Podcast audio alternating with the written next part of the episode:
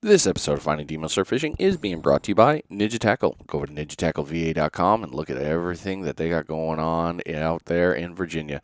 I'll tell you what, something new just hit the market, and you're going to want to get your hands on it if you like those extra long rods, especially if you're a Hatteras guy or gal. I've heard some good stuff. The Ninja Tackle 13 foot 3 inch monster rod. Yeah, it's in stock. It is so cool. I'm so happy for Matt that he got that thing in. Whole lot of good changes there. He's also got the seven footer dagger series up to the other 12 foots. Uh, you guys know I talk about them all the time. I love them. They are just phenomenal rods. I've had no problems with them. Caught some great fish with them. Absolutely excellent. If you need to get your hands on rigs, bait, other rods and reels, he's got it all in there. If you're into firearm and firearm accessories, he got you covered there too. Ninja Tactical, whole lot of good stuff there. So head on over to ninjatackleva.com, get your order in today.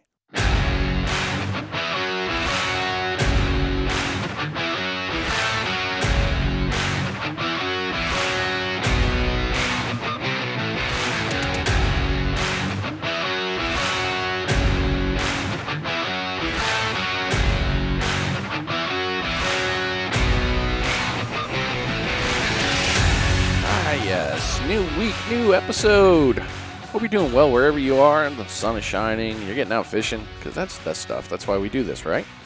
This week we're getting on the old digital plane. That's right. We're traveling again. We're heading up north. We're heading up to my old happy place known as New England. Yeah. We're going to be talking with Ryan Collins of My Fishing Cape Cod and came across him when I was doing a social media search and it's been educational for me just doing the dive, just looking at his stuff. It, it's been fun. Surf, boats, you name it. it lots of really, really good information. Products, uh, there's just so much to talk about. So, without further ado, and running my mouth this whole time, getting on to the intro, let's get you on the show. Welcome to the show, Ryan. Thanks for coming on today, sir. Yeah, thanks for having me, Brian. Great to be here. So you fish primarily in the Northeast. I see the my fishing Cape Cod, obviously the name there. Where do you basically hail as your fishing grounds? Well, I grew up in the town of Bourne, which is right at the Cape Cod Canal, which perhaps some of your listeners have heard about. It's a pretty legendary place to go fishing for striped bass, and you really never know what you might encounter down there. So that's where I am right now, and that's where I've been for a long time. I've I live five minutes down the street from where I grew up, so I didn't make it very far. Oh, but you know your area, so that's cool. It's all good. You've done a ton of travel too. I mean, this is this isn't just in your backyard. You've gone and done quite a bit in your adventures. Yeah, we've kind of made a second home for ourselves down in Costa Rica, a wonderful place called Playa Zancudo, and then another spot, Cabo Matapalo. And it's right on the edge of some excellent like conservation land and jungle. So not only is there great fishing, but you might see a sloth, you wake up to monkeys. So that's really been really awesome. And if anybody's thinking about going to Costa Rica, I definitely recommend it. uh, that's definitely on my top five list to go. Uh, that place is has been amazing when I was seeing some things. Your website got me like looking at stuff and then taking a look at uh, oh my gosh, Los Buzos with the way they do things down a little bit further. Uh, just that whole region is amazing fishing. It is. The people are super nice. It's helpful if you know a little Spanish. That would go a long way. And where we go, it's just one little dirt road. So the pace of life is really slower and it's just really nice. You just walk where you need to go, and if I catch a fish, it's a bonus. Oh man, that sounds wonderful, especially nowadays. Uh, so, ladies and gentlemen, if all his social medias are going to be linked back on findingdemosurffishing.com. It'll also be where you found this podcast. You'll be able to go to that. Uh, highly recommend you take a look at Ryan's website, which is going to be myfishingcapecod.com. And if you go in there, you're going to see right at the very top, you're going to see a bunch of icons. Click regions. Just just click regions and then just start right clicking on open new tabs and you're you're going to be on an adventure you you have built a I guess you could call it a catalog library. I mean, you have built a monster of information here. It's just a cornucopia to pick up from. Yeah, we have thousands and thousands of posts and videos and articles, and it's not just me, which is really cool. Over the last 10 years, our membership base has contributed thousands and thousands of posts inside our forum. And it's really turned into a nice community of anglers in there. And folks are sharing information. And, you know, with fishing, it's always a balance. You know, you don't give it all away, but everybody's there to support one another. And I think that's what some people need is just a little, a little helping hand to kind of, you know, get going, whether it's a new area or a new type of fishing. I think you probably know what I mean, Brian. Oh, I get you. I think everybody listening gets you. I mean, yeah, th- that was one of the premises for me starting this. It was like, you know, yeah, there's a bunch of YouTubers and nothing against them. Love you guys. You guys do good stuff with your entertaining stuff. And the, you get a couple snippets of knowledge pieces, but it, it seemed like the long form content and knowledge content was coming from online articles or uh, magazines or a, a, few a few websites in general. You you weren't you could go you couldn't go one place but it was you knew if you wanted entertainment you went to youtube. If you wanted education you went to certain other places. And now seeing these as i've grown in the podcast world it's amazing which ones it is. It's like okay they're good. They're starting out. They're holy crap that's a monster library it's a, it's just so much fun to try to see all this knowledge and seeing people share it openly. Like, look, I want you to catch fish. That it's not about winning; it's about catching fish, and we're all going to get there. Absolutely, and thank you for checking out the site. That's really cool that you went on it and we're clicking around.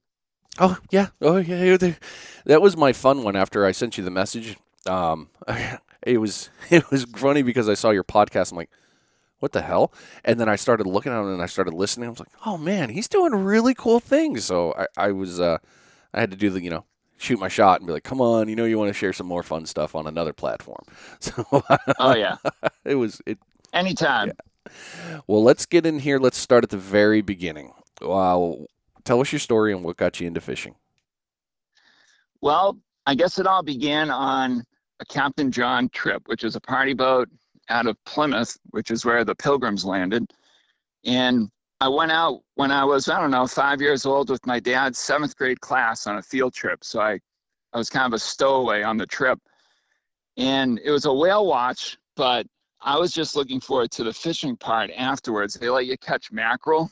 And I think mackerel fishing in particular is a great way to get kids hooked on the sport because you drop a rig into the water and you can pull up four or five mackerel at a time. And I was just hooked from that trip on. That, that's how it began. And I still remember that trip to this day. oh, yeah. that, would, that must have been really fun. Oh, man. Just dropping. Yeah, mackerel fishing is really great. Yeah, for kids. Yeah. Okay. It hooked me. And the tug was the drug and it got started early. Okay, very good. Nice. Uh, what has been, uh, what's your favorite thing about fishing?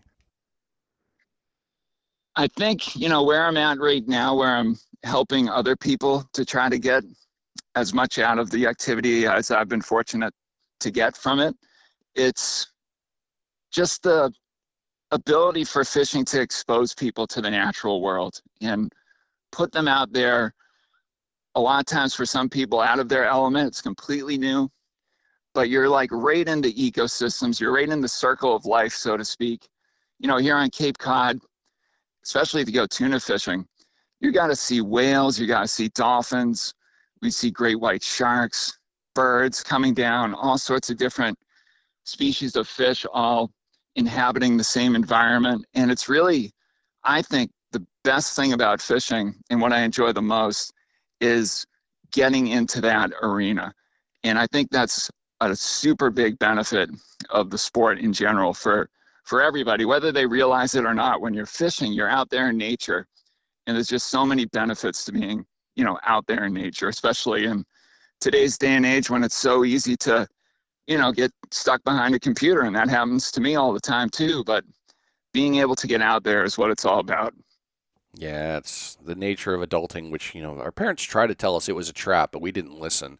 It's just nowadays, mm-hmm. it's how it is. The grind keeps on. Mm. Mm-hmm. Mm-hmm. With your travels, this one's going to be a weird one for you to answer. So, because you've caught a lot of fish and you've seen a lot of great things and made some great memories, are there any bucket list fish for you to catch?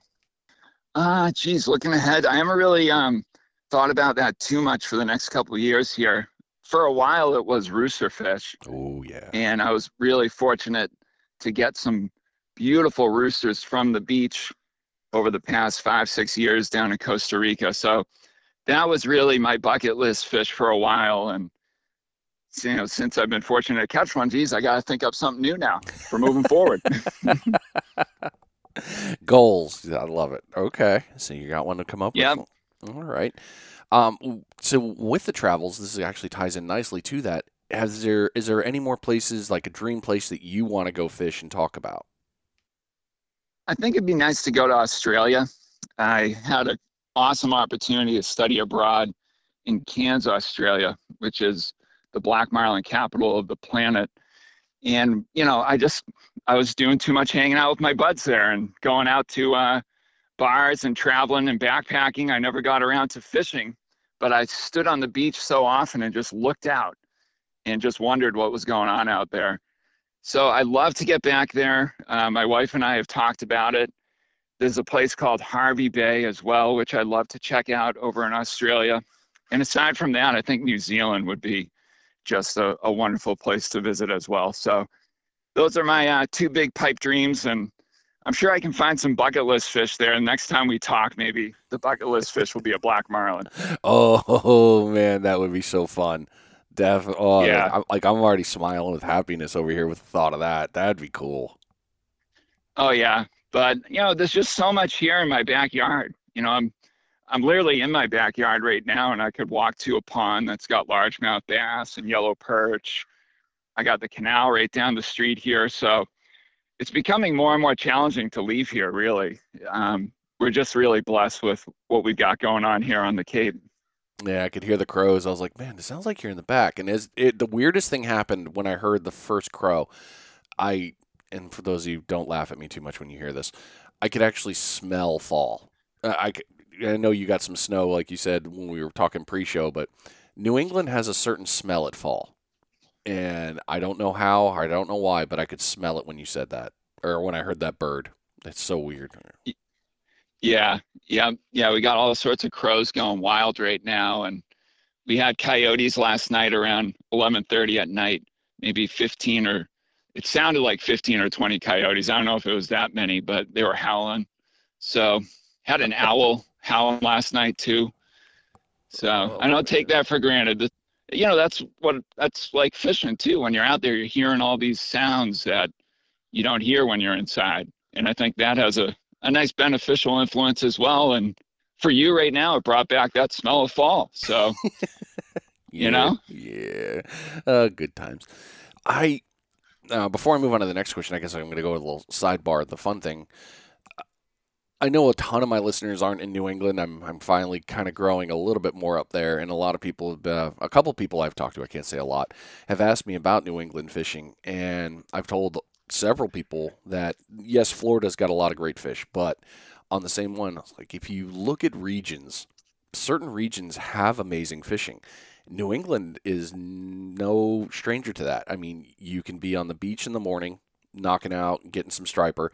Then you can get on the boat and go offshore, hit the shelf, and you can go after togs, cod, uh, tuna. You, you there's so many things you can go after. You want big bluefish? Hey, no problem. That's that's a Monday. There is a huge amount of fishing available in the New England region, and it's great fishing. Oh, absolutely. And then offshore too. The canyons are a three, four hour run. So you've got yellowfin tuna, wahoo, a chance at blue marlin. And even right now, this past week, there's been incredible amounts of giant tuna around. And here we are, it's almost Christmas, and folks are still hooking into five, seven, eight hundred pound giant bluefin tunas, not that far from, from shore. You know, sometimes they come in within a mile of the beach. So there's a lot going on, and even during the winter, there's great freshwater fishing. A lot of the ponds are stocked with trout. So everybody thinks about the stripers and the tuna when they hear of Cape Cod, and rightfully so. But there's lots of great freshwater fishing too, especially during the off season. Mm-hmm. Great place to be. Yeah, the I, I think you get them. Uh, I, I had a lot more a little bit further north of you. I mean, getting in with the brown trout, the brook trout, uh, the fishing you can just really get after it no matter what. And then mid, if you get the hard winter, you know you can get into a little bit into the ice fishing. It depends on where you're at, um, but it's just a great fisherman's paradise, really. And and the Cape is no stranger to the love for that because there's so much you can play with. So what's going on right now in Pensacola? What's everybody going after right now in Florida? Mm, so Florida winter fishing is always fun. So we've got the blackfin tuna, uh, the the bluefin's little itty bitty tiny little brother. Uh, that's always fun to get after. Uh, they come in, and it's kind of a weird thing about here with the way our water and shelf is. You can actually catch these blackfin tuna off the Navarre Pier. Uh, there, you can get after that. You can go maybe a mile offshore in your kayak and get after them. Lots of good fishing with that. You've still got some running around. You got some other pelagics that are still ho- holding around. You can go with there, and then from the surf, you can get into the black drum, the red drum, pompano, whiting.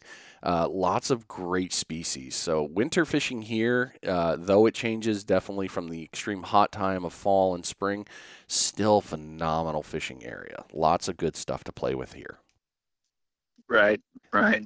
So I, well, I might have to uh, make a trip down south at some point. I haven't done much oh. fishing in, in Florida at all, really.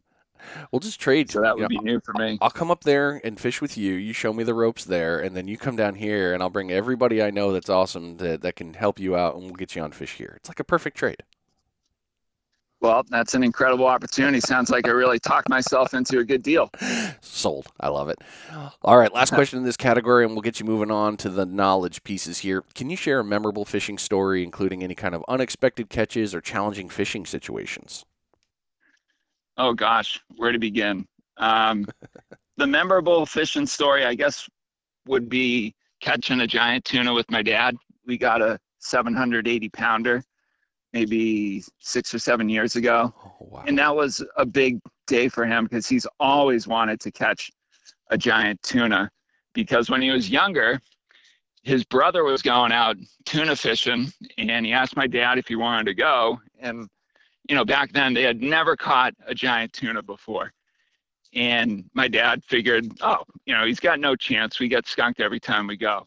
And that day, my uncle got an 800 uh, 78 pounder, I believe, and it's kind of haunted my dad ever since. So to be able to uh, finally catch one with him a few years ago, that was probably a top memory right there.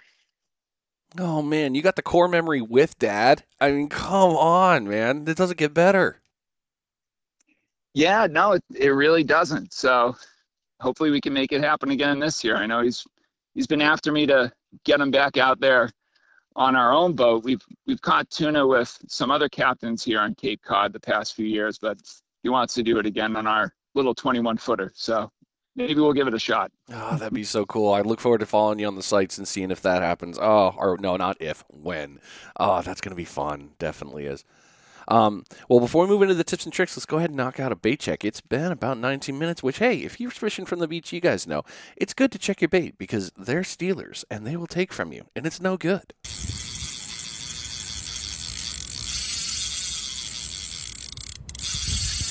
It is your first bait check of the episode. Yeah, yeah, like I said, check that bait. Make sure it's good. This bait check is being brought to you by DS Custom Tackle, the Delaware guys. Yeah, they got you covered. DSCustomTackle.com is a great website to go to to get your hands on floats, rigs, teasers, hooks. You name it, they've got it. If there's stuff that you may can't really find, actually, if you reach out to them, they might be able to find it for you and help you out. If you are a rig maker or looking to make your own uh, in your area, regions like that, and you're looking for a supplier, yep, they can help you out there too. DSCustomTackle.com is a website. Go take a look, get yourself set up for success. So, with the knowledge, and let's get into this. So, basically, I'm looking at your personal trips, all that fun stuff, uh, especially when it comes to the beach, because you do a lot of shoreline fishing, whether it's in, you know, like you said, whether it's up there in the Cape or down on Costa or any of the other places that you've gone. So, let's start off there. How, before you go out to fish, how do you plan your fishing trip? Well, I definitely take a look at the weather. That's that's a big one you know, there's been times in Costa Rica where the swell is just too dangerous to even enter the water. But here on Cape Cod, a lot of uh, fish activity depends on the wind. So, for example, there's some beaches here that when you get a northeast breeze, especially later in the summer or early fall, that northeast wind brings in a lot of waves and a lot of life gets pushed up against the beach. And I always think with an onshore breeze, I feel in most situations, not all, but my chances of getting into nice stripers and bluefish from the shore is a little better. So I'm definitely looking at the weather, taking a look at places where I've done well in the past. You know, I think a lot of successful surf casters keep a very detailed logbook. I do to a degree, but it's probably not as good as it could be. But I'm always thinking about where I did well this specific week last year, because stripers in particular, I think, have a real tendency to come back to the same spots year after year. So after a couple of years of surf casting, if you pay attention, you can start to figure out patterns. And then the third thing, of course, would be tide. Obviously, especially here on Cape Cod, we've got some places where at low tide there's miles of sand flats, and then at high tide, that same spot is covered by 10 feet of water. So it's a combination of the weather and conditions, places I've done well in the past, and then, of course, tide. Those are the three things I first think about. Okay, wow, yeah, that the tide swing in the in the Atlantic has always been something that uh, is easy for me to forget here because we only have one tide a day in the Gulf of Mexico, so it's it's easy to be like, oh wait, top two or top three, bottom three, top three, bottom three, and the water's going to be moving. Okay, you got to be flexible. So ten feet, that's a lot of movement. Oh, big time movement. You know, the Cape Cod Canal has got a current that sweeps through there five miles per hour, no problem.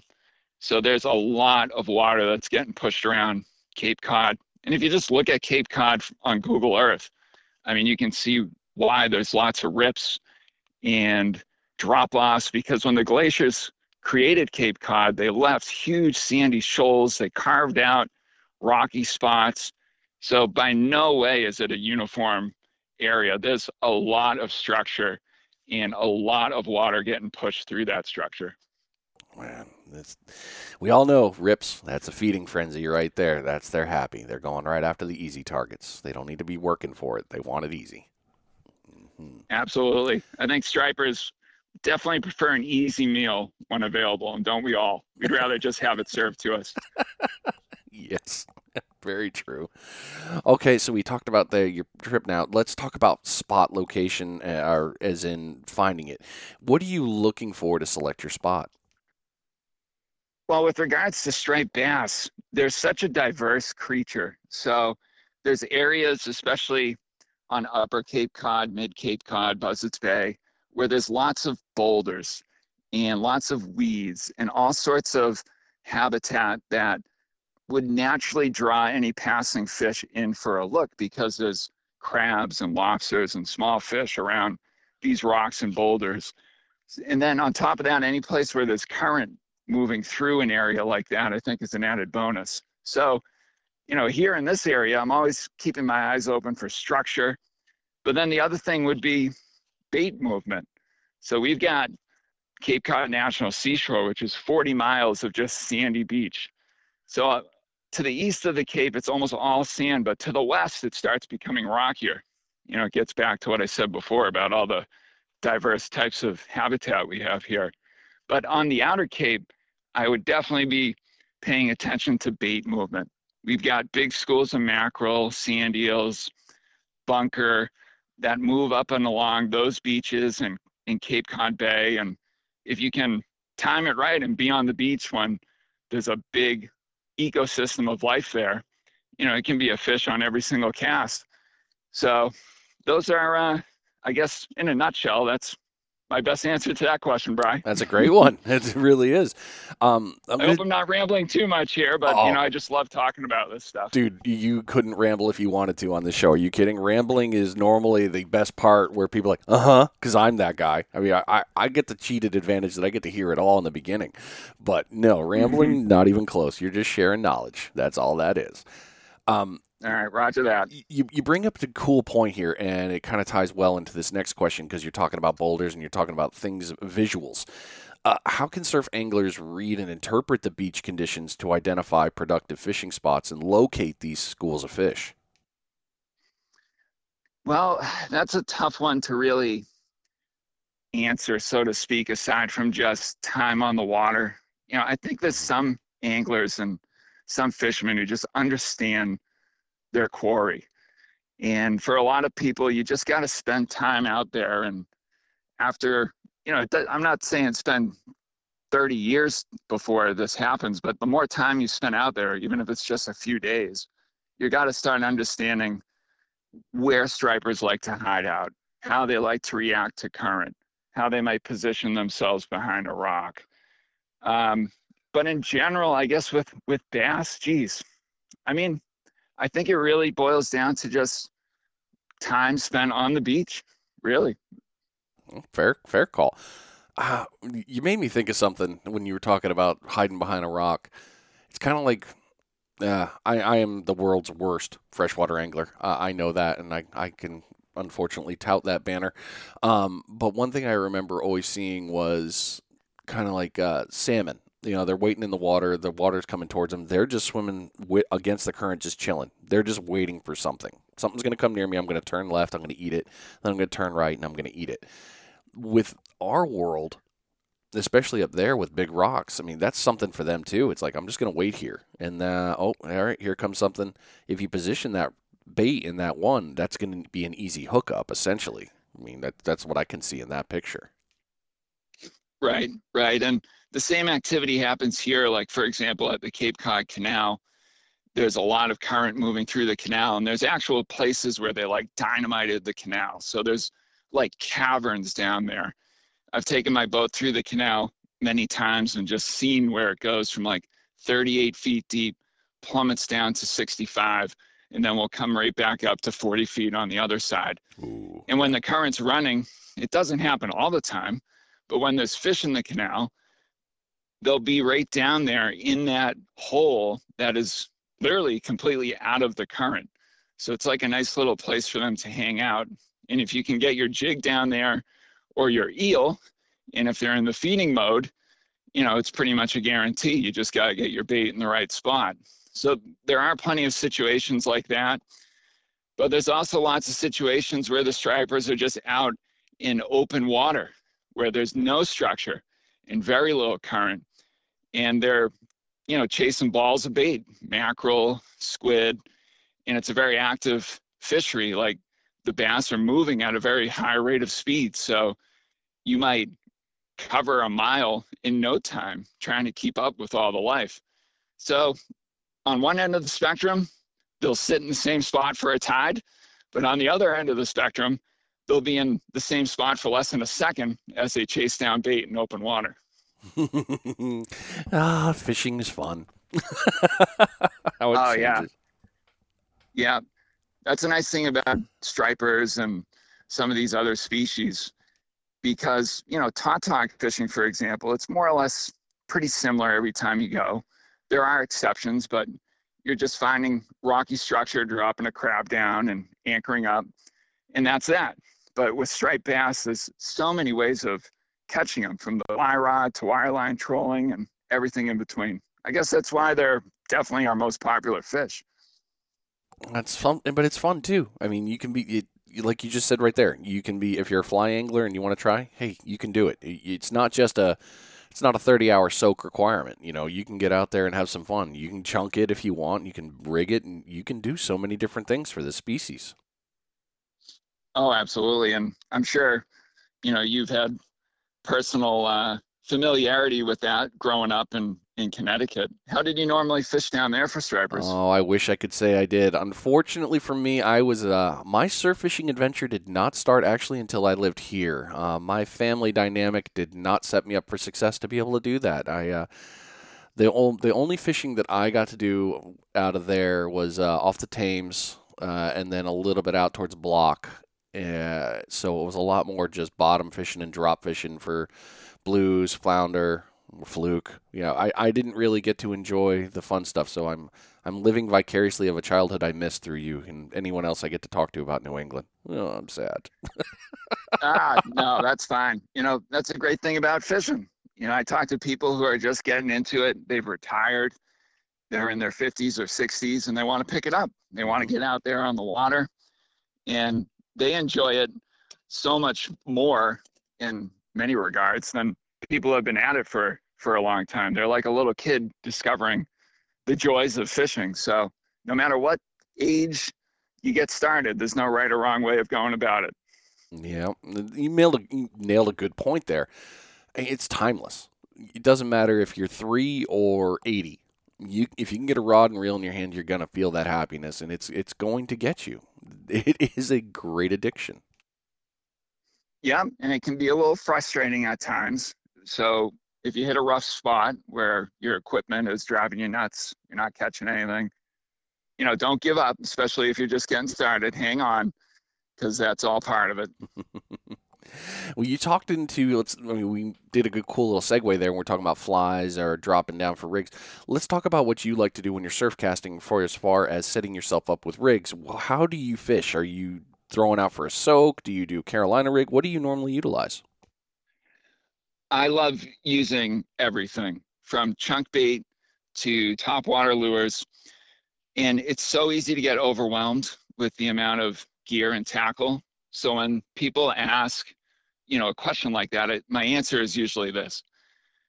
I go out, if it's a place I've never fished before, with a lure for working the surface, something like a one ounce, two ounce pencil popper, a lure for work in the midwater column, something like a Joe Baggs Swarter or an SP Minnow, like a swimming lure that gets down a little bit, and then something for the bottom, typically a bucktail jig that you can work in the bottom portion of the water column. And that way, when you're striper fishing from the beach, you just kind of cover all your bases. So if you're just getting started, that's my advice. And then you can just go from there. Obviously, there's so many different types of topwater lures, for example. I mentioned a pencil popper, but you've also got Danny plugs. You've got a variety of soft plastic lures, which are a lot of fun to fish. So there's lots of different types of baits and styles. There's one place right down the street here where I'll use chunk mackerel and I'll swim out to a rock at uh, mid tide and I'll stay out there until low tide as the water's dropping. And on a good day, you'll see stripers just swimming in like three feet of water by this particular rock. And if you can just chuck a chunk of mackerel or a piece of dead squid in front of them, that striper will just come over and just eat it right in front of you. And it's just an absolute ball. So a lot of people, they might shy away from chunk bait because they think lures are more fun, but there's so many creative ways of catching striped bass.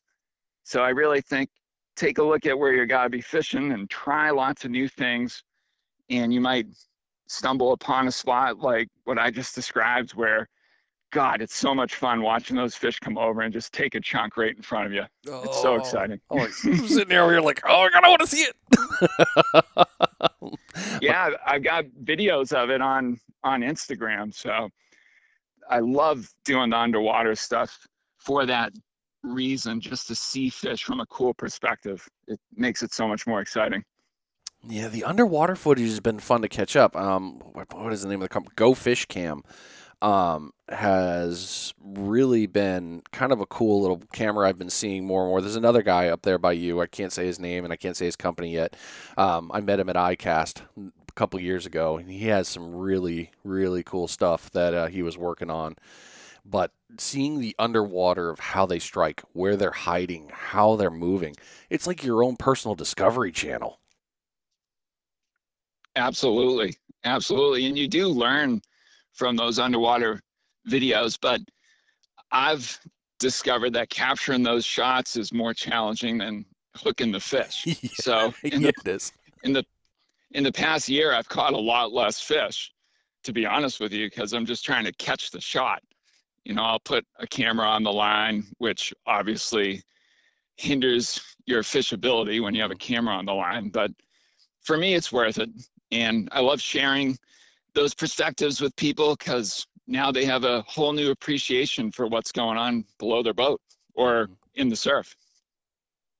Yeah, and you've got a neighbor over at Martha's Vineyard I talked to on the show not too long ago. I guess it was about a little over a year ago um, with Island X Lures, uh, and I learned more about pencils. I didn't realize that that the pencil jig whether it's you know a barely a subsurface or floating off the top or sliding through that. That is a really th- those style that is really effective up there. It sure is, and yeah, I think you're talking about Nick from Island X Lures. Yep. He was kind enough to invite me out albie fishing over on Nantucket with him this past September, and we used those pencils, and we caught albies up to 34 inches, which was much bigger than anything I've ever seen on Cape Cod. So shout out to Nick. That was an epic trip. And to see albies crushing pencil poppers, I mean, a lot of times you're catching albies using 10 pound fluorocarbon with a small epoxy jig and then catching them that way with like 30 pound tests and they're cranking lures that you could use for big bluefish. It was so much more fun, you know, to be honest with you. Oh, it is.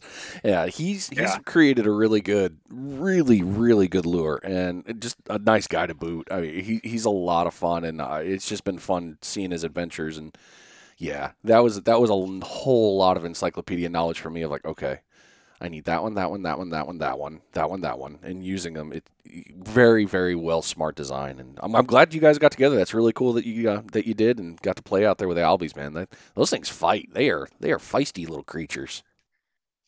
They really are, and there's plenty of places to catch them from the beach, whether it's some of the jetties we have or some of the sandy sandy beaches. Um, they're a lot of fun. They really are. This just a a wide range of species you can catch. You know, from albies to Spanish mackerel, bonito, in the late summer, early fall, and then of course the stripers, tautog. You know, the list just goes on. Yeah, you guys got a great fishery up there. Um, so while we're talking about the fishery there, let, us play this one because this is the one that everybody hates having this conversation, and they're like, "Oh, this sucks. This is what I hate about it." What do you do, uh, or how do you adjust your tactics when the uh, the bite isn't on fire? Well, most of the time it's not on fire. You Uh-huh. there it is. people are people are listening to this podcast, they're probably thinking, "Oh gosh, you go to Cape Cod, you're guaranteed to catch fish," and that is definitely not the situation. So, when the fishing's not on fire, I would say I do something completely different. So, if the striped bass bite is just like not working out for me, well, maybe I'll go try to catch a tautog from the beach. Or, gosh, if uh, you know there's not many stripers around, it's late summer, it's super hot out, well, that's when the albies show up.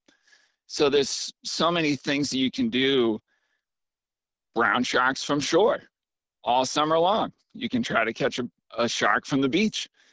So if one type of fishing isn't working out for me, it's pretty easy to just find something else that's productive. Mm, Yeah. Well, you actually moved me into the next one. I was actually going to ask you about seasons. Tell us about the seasons up there and for fishing, please.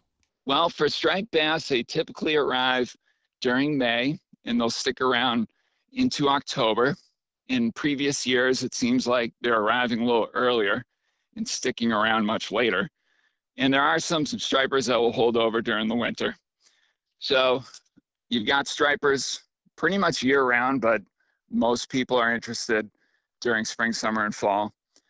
Tuna, they'll arrive usually during June, a little earlier sometimes and they're still catching them right now. So gosh, we only really only go January, February, March, April, some of May without tuna in these waters.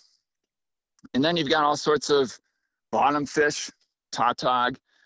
They arrive mid-April. You can catch them through November. Flounder, more of a springtime, April, May.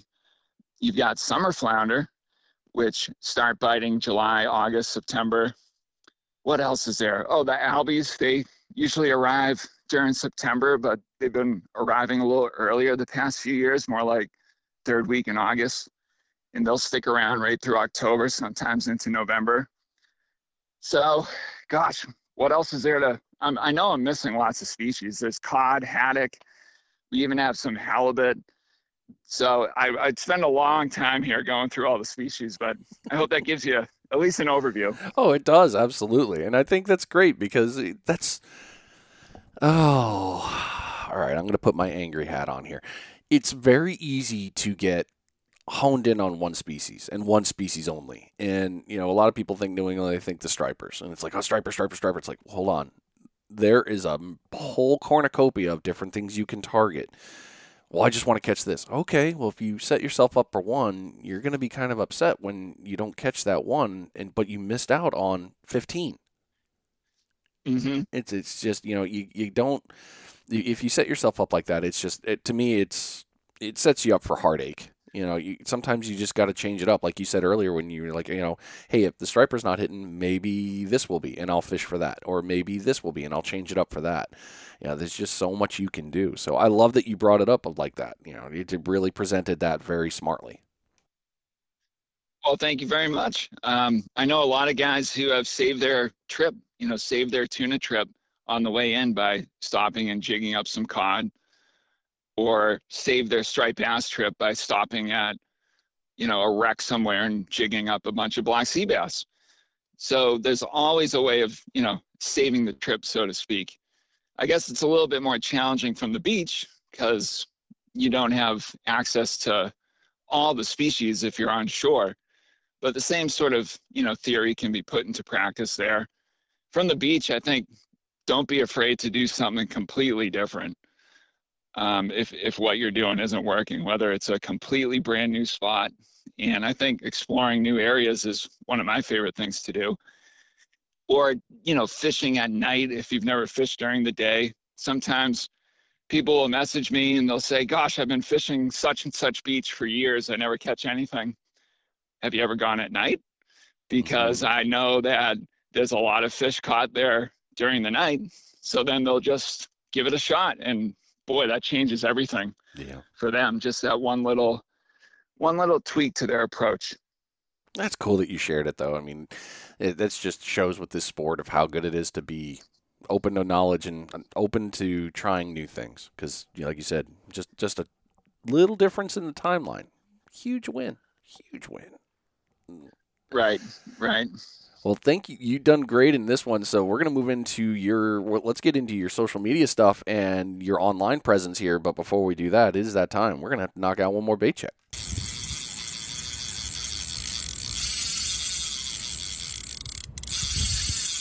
It's your second bait check of the episode. Hopefully, you caught a bunch of fish.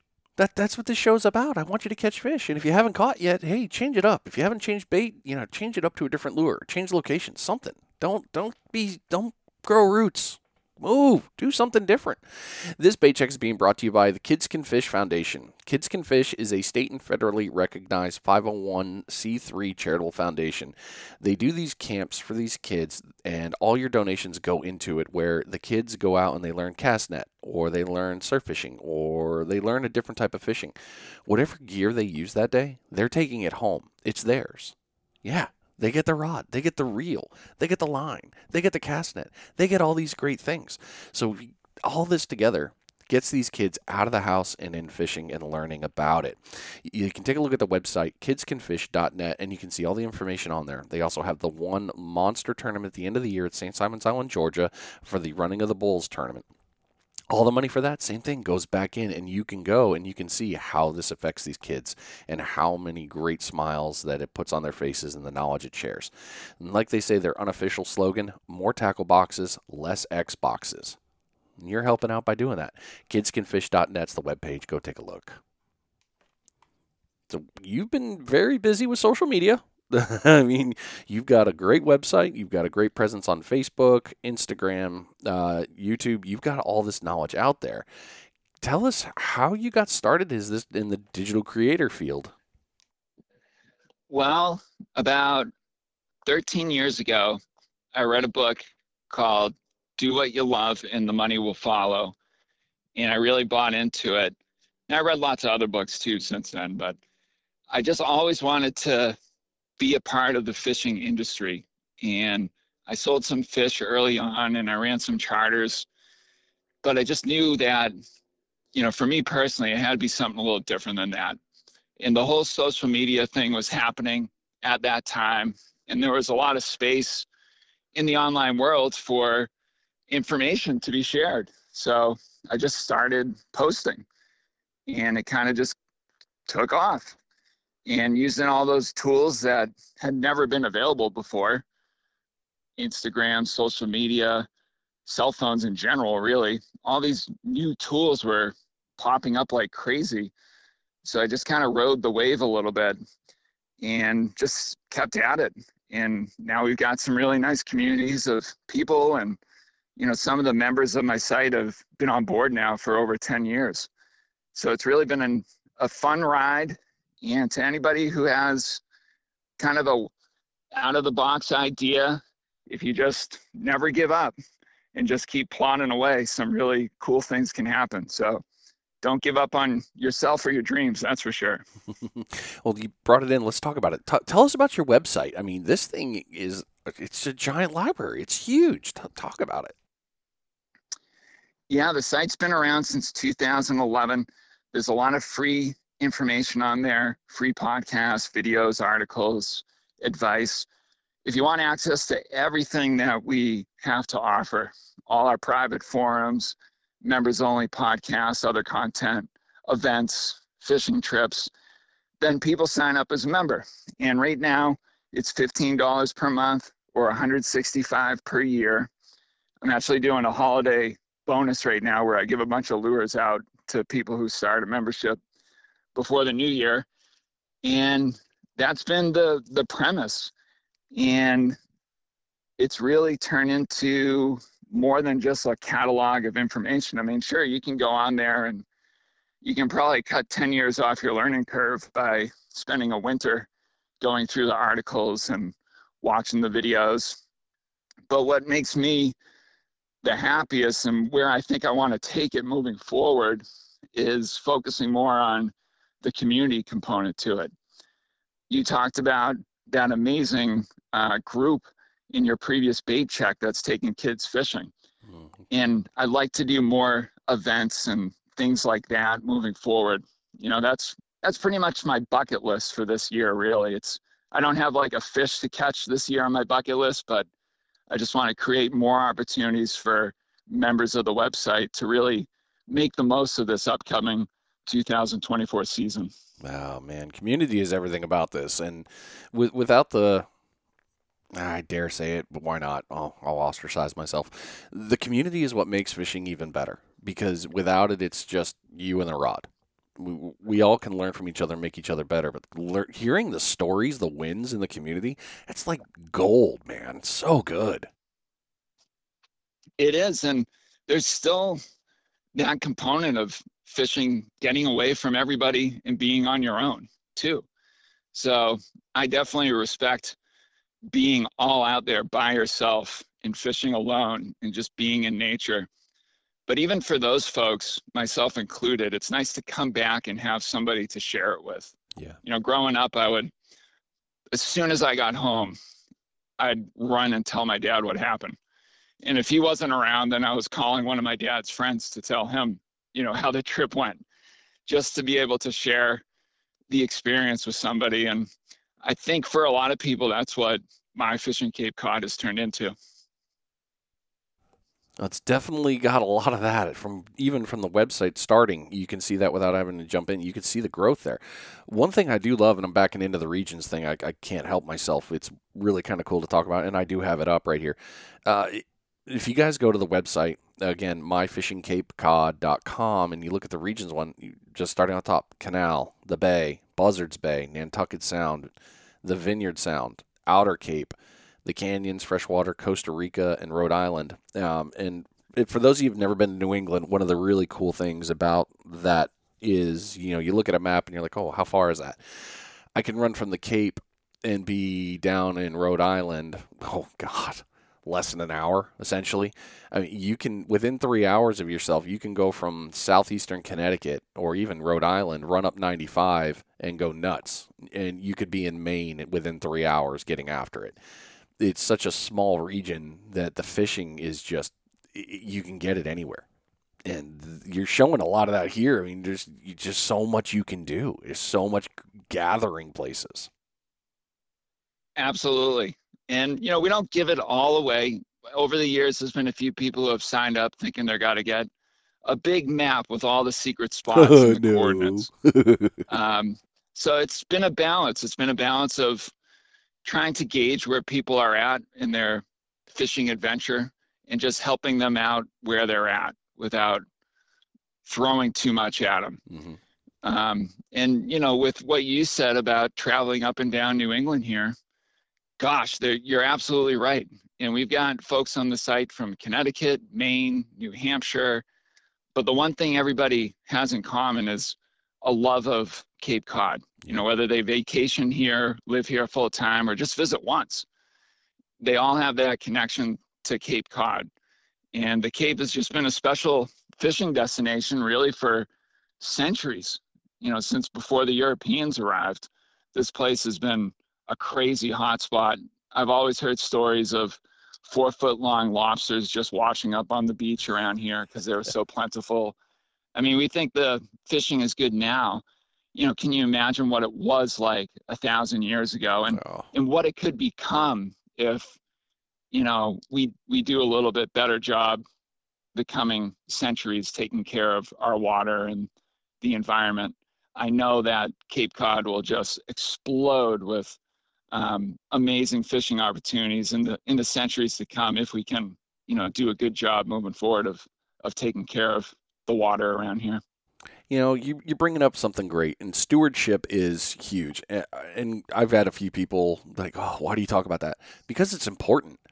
I mean four generations from now the idea that we couldn't catch a certain species because of blatant stupidity is eh, unbelievable to me I mean, the amount of fish, there are other species that are not around because of previous, you know, previous generations overfished it, destroyed a thing.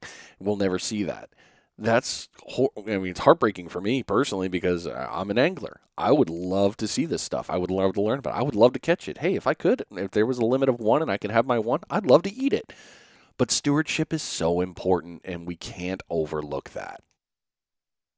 Absolutely. And it's not all doom and gloom either. No, you know, for all. example, here on Cape Cod, the whaling industry put a huge dent in our population of humpback whales. Well, every whale, really. And for years, Nantucket whalers had to sail all the way to South America in order to find whales. And they had been completely, almost completely eradicated from our local waters. And now, on a good day, you can go out and see a couple dozen whales bubble feeding and breaching. So it's nice to know that, well, wow, 200 years ago, this wasn't happening, but now it is on a daily basis. So it will come back if you just give it a chance. Yep. Yeah.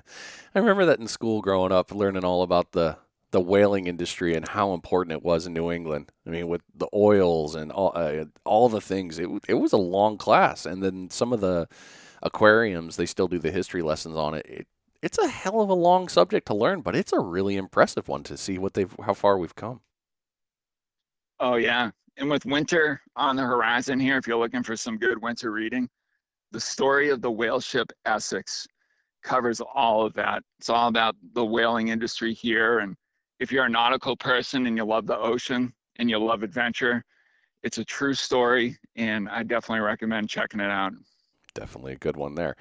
Uh, so you've play, you, like you said, we've got a lot of stuff on the website and your social media. And one other thing I didn't talk about on the website that I pull up, I, I had a, this tab open in the categories section. I mean, you've got a lot of really cool parts, pieces in here from the food to tackle, miscellaneous nature, uh, fly fishing, inshore, kayak. You're really covering a lot of ground there. So you've got this makes me wonder this what role does social media play in your approach to fishing and does it enhance your experience while you know connecting to the sport? Well social media it goes both ways for me. I think i have used social media personally for fishing in the past to get on some really epic bites and to stay on the fish because without that instant connectivity i wouldn't be able to message certain people that have helped me tremendously get on the bite in almost real time, which is sometimes a problem.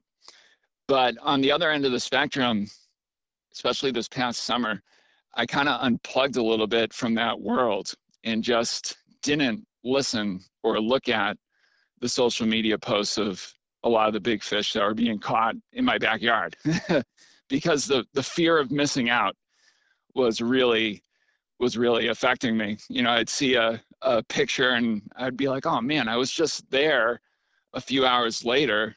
Um, I didn't know I missed that epic bite. So I kind of just unplugged from it a little bit this past summer and just went about my business and fished a lot of my local waters, places where I fished more when I was younger, and just kind of relearned some places that I hadn't been to in a long time. So I think for me, social media can be really helpful to get on the fish and learn new things, but it can also be kind of harmful if I find myself living a little bit too much through it, if that makes sense. It definitely does. The FOMO is real. It's it's very easy to be like and just get angry at it. Oh yeah, definitely. Absolutely. And that's something that's always affected me in fishing is hearing about you know the guy in the boat over there or the the folks who went down to the canal while I slept in and they did well. You know that fear of missing out is has been a something I've dealt with my whole life but I feel like I finally got a good handle on it now at the age of 38 well you this question actually works into that one because we're talking about balance here. So, how do you balance running all the social media, running the website, YouTube, podcast, and still maintain your happiness while fishing? Well, I'm surrounded by some awesome people. My wife, Lauren, you know, she encouraged me to do this from the start and she helps out a lot. I've got great parents, great family. I've got great people who are part of my fishing Cape Cod helping me out some amazing sponsors that without what they've done over the past several years, a lot of what I've created wouldn't have come to fruition. So I've got all these great people around me helping me out. And, you know, I'm just so thankful for them. But aside from that, on a more personal level, I definitely spend a lot of time away from that whole world. I like to dive in, but then get out of it and spend a lot of time in nature, a lot of time in my garden. We started growing a lot of our own food. I really got into foraging for berries and stuff during the summer. So I spent a lot of time in the social media online world, but I definitely spent a lot of time in the in the real world, you know, the natural world, and I think that helps out a lot. Um, but especially if you're running an online business, there's lots of great resources as well. Um, and moving forward, I am going to be hiring more virtual assistants and other people to kind of help keep things moving ahead so I can spend more time in the garden, hopefully, um, and less time fixing technical issues. Very good call. yeah, because there's a lot. If you, if anyone here has a website, it's uh, challenging dealing with all the technology. So I hear you. Mm, and it's painful, man. It's so painful. yeah, you know, with the podcast, I'm I'm sure some technical stuff has driven you crazy getting this podcast going. Oh yeah, I call that Monday now. it's always like, yeah. oh, here we go again. Why did it go that way? Uh, yeah, and farming it out, man, is it's I guess it's a business thing. I say it like this. You know, once you build the baby, it's your baby, you know, and you're like, do I want my baby to be in the hands of somebody else? Do I trust you? Are you going to take care of my baby? You know, it's it's a hard thing to let go and let people help you. And, you know, it the help is going to be good as long as it's good help, but it really it makes a difference. Oh, absolutely. Absolutely. I'm hopefully going to get better at delegating delegating things moving forward because um, I spend a lot of time in the business, fixing things and doing all sorts of stuff in the business. But I'd like to spend more time on the business. And I think the more I can spend time on the business and improving things, you know, I'd like to take my fishing Cape Cod from good, where I think it is right now, and make it great. Make it something that could last beyond me, something that could last for generations and have a positive influence for generations to come. But in order to do that, I need to figure out a way to keep this thing going and growing without me as part of the equation. I'll always be part of it for as long as I'm here on this earth, God willing, you know. But once I'm gone, I want to make sure it can continue to to exist beyond me. Mm-hmm. Well, this brings into another one. What has been one of the biggest lessons learned after doing this? Hmm. I guess balance. You know, it's something we've talked about earlier on in today's show. Because with work, and I, I'm sure so many of us can relate to this, it's so easy to get all consumed. And before you know it, you haven't even looked up at the stars in a week.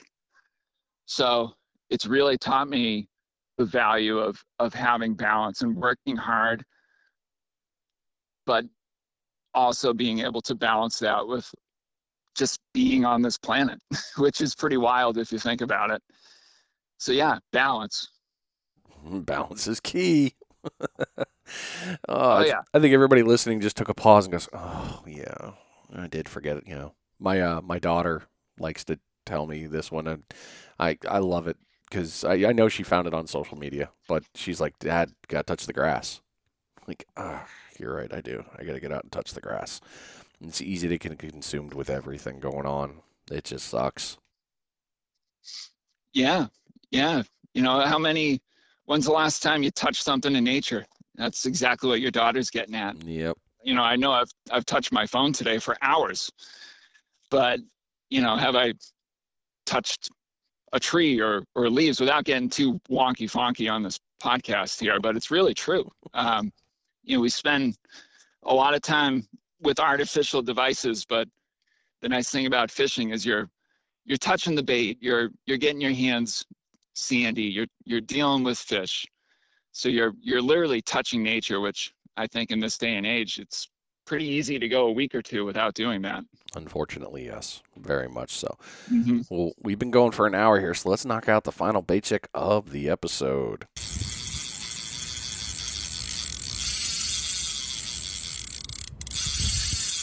All right, ladies and gentlemen, you've made it. You're doing good. Yep, you're doing real well. You got a bunch of fish. I know you did. I know you're listening to this on the car ride home because you were just out for an hour. Like, oh, I got my limit. I don't need to do anything else. Nope. That, that'd be great. If you haven't caught yet, hey, definitely make a change. Think about what you did. Look at that logbook. Maybe you need to move something different time. You got to look around. Always keep that logbook handy. This bait check is being brought to you by the Sinker Guy. Go over to thesinkerguy.com and look at everything that Chip's got going on in the Sinker Guy garage. You need the Bruno rig? He's got you. Maybe the Uno or maybe the mortician. Or hey maybe you need sinkers because it's in his name. Yeah he's got you covered there. Sputniks different sizes weights and if you need special reach out to him. He might be able to help you out. Lots of great resources on the website to get your hands on and his social media has got a lot of good knowledge pieces on there that get you covered out in the uh, little bit of travels he's been doing. So thesinkerguy.com is the website. Go take a look. So with the constant piece there and a nice move talking about balance in life uh, what advice do you have for aspiring creators that want to blend the passion for for their fishing into creative endeavors? Well, stay consistent with it, be disciplined, but don't give up um, on any dream, no matter how bananas it might seem. If it feels right, it's got to feel right, it's got to feel natural. Don't give up. Absolutely don't give up on it. It might take you know a decade for it to really come to fruition. But if it feels right if you know it's something that you're put on this planet to do just stick with it. And um, you know there's a famous quote that's always stuck with me. Don't die with your music left inside of you. Make sure you play your music even if it's not perfect. Get it out there and um, good things will happen. Oh dude that's a great quote. Man love that yeah, it really sums it up. I don't know who, you know, who said that, but don't die with your music still left inside of you. So good. So good. Well, um, weird last business question here, then we'll get you into the closing questions. Do you have a mentor? And if so, what has that done for you? Um, you know, I don't really have a business mentor, but I do read a lot of business and spiritual spirituality books. Um, so without that, God, I don't I don't even want to know where I'd be without that dimension of of my life.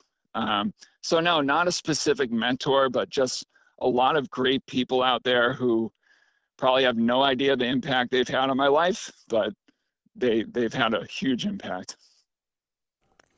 Man, that's good stuff. And the book thing, I'm I'm a big proponent of it. I, actually made a post, and I I'm not going to go on a tangent with this for you for too long, but I made a post not too long ago on Facebook, and it was asking people, "Hey, what do you read? Uh, you know, what books are you reading? What have you read that's helped you in your adventures?" And the lack of response actually bothered me. And I was like, "What do you mean you guys aren't reading these books? What do you mean you're not, re- you know, it doesn't have to be about fishing. What business books have you read? What what life-changing things have you read? What what is this?" And the lack of people to tell me, "Oh, I read this, it helped me." It it rubbed me the wrong way. right. But it was like, Right. what do you mean you haven't read a book? You haven't done an audiobook? What, what, why? What are you missing? And I feel like that's a, I don't want to say a, a, a lack. I know we're all busy, but there's so many great things that people have written from the dawn of time to now that are helpful. And it, uh, it's like it, we're missing out on a piece, it seems. It's like a piece of the puzzle has fallen off the table and we can't find it. Yeah, yeah, I know what you're talking about 100%.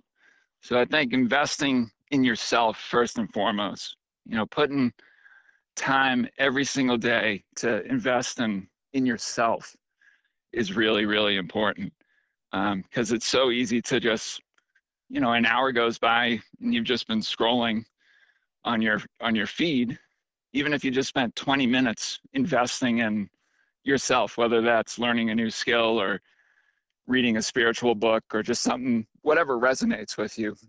Making time to do that every day i think will really help a lot of folks. I mm-hmm. know it's really helped me. I've got a long ways to go but i, I definitely try to spend a little time every day uh, reading something or learning something that will help my business or just me as a human being Good on you, man. Got to free, got to feed the brain matter. Got to keep that thing moving. that's right All right, let's get you these last couple questions here, and we'll get you on with your day. Uh, let's talk about for the beginners here. What's for someone just starting out into surf fishing and surf casting? What's one piece of advice you'd give them to set them on the right path? Well, it would be really good to go into a local bait shop. That's really the easiest way to get rigged up with everything you need. So you can cut out, you know, six months of the learning curve by just establishing a good relationship with the local bait and tackle store in whatever whatever area you're fishing. Um, you know, that's first and foremost right there. I don't know. What, what do you think about that, Bry? Oh uh, yeah, yeah. I mean the bait the bait shop's gone a long way from when we were kids. You know, it's not the the sales shop or, or anything like that. Now, granted, it was the place where Dad was in there for 20 minutes. You're like, oh God, can we go fish? But now it's it's even better. The way technology has changed, the way people have changed. It's such a good place to start. So that will get you started with equipment. And then obviously there's so many resources available now.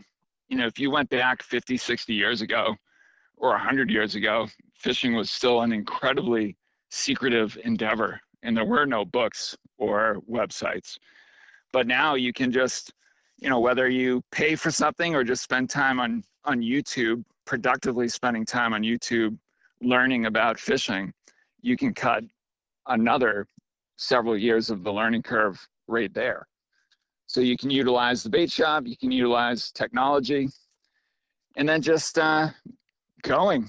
I see a lot of folks, they've got the gear, they might subscribe to my website, but for whatever reason, they never end up really doing much fishing. And that can happen to me too from time to time. You just gotta carve out a little time where you're just you're just gotta go.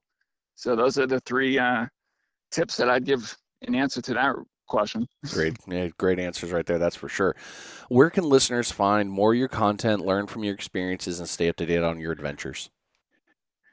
If you just Google my fishing Cape Cod, all sorts of stuff will pop up. So whether you spend your time on YouTube, TikTok, Instagram, if you want to visit my website, that'd be terrific. We've got a new season of My Fishing Cape Cod TV that's got to be starting on February 24th. So if you're in New England, if you get NBC Sports Boston at 9:30 a.m. on Saturdays starting February 24th, you can tune in there.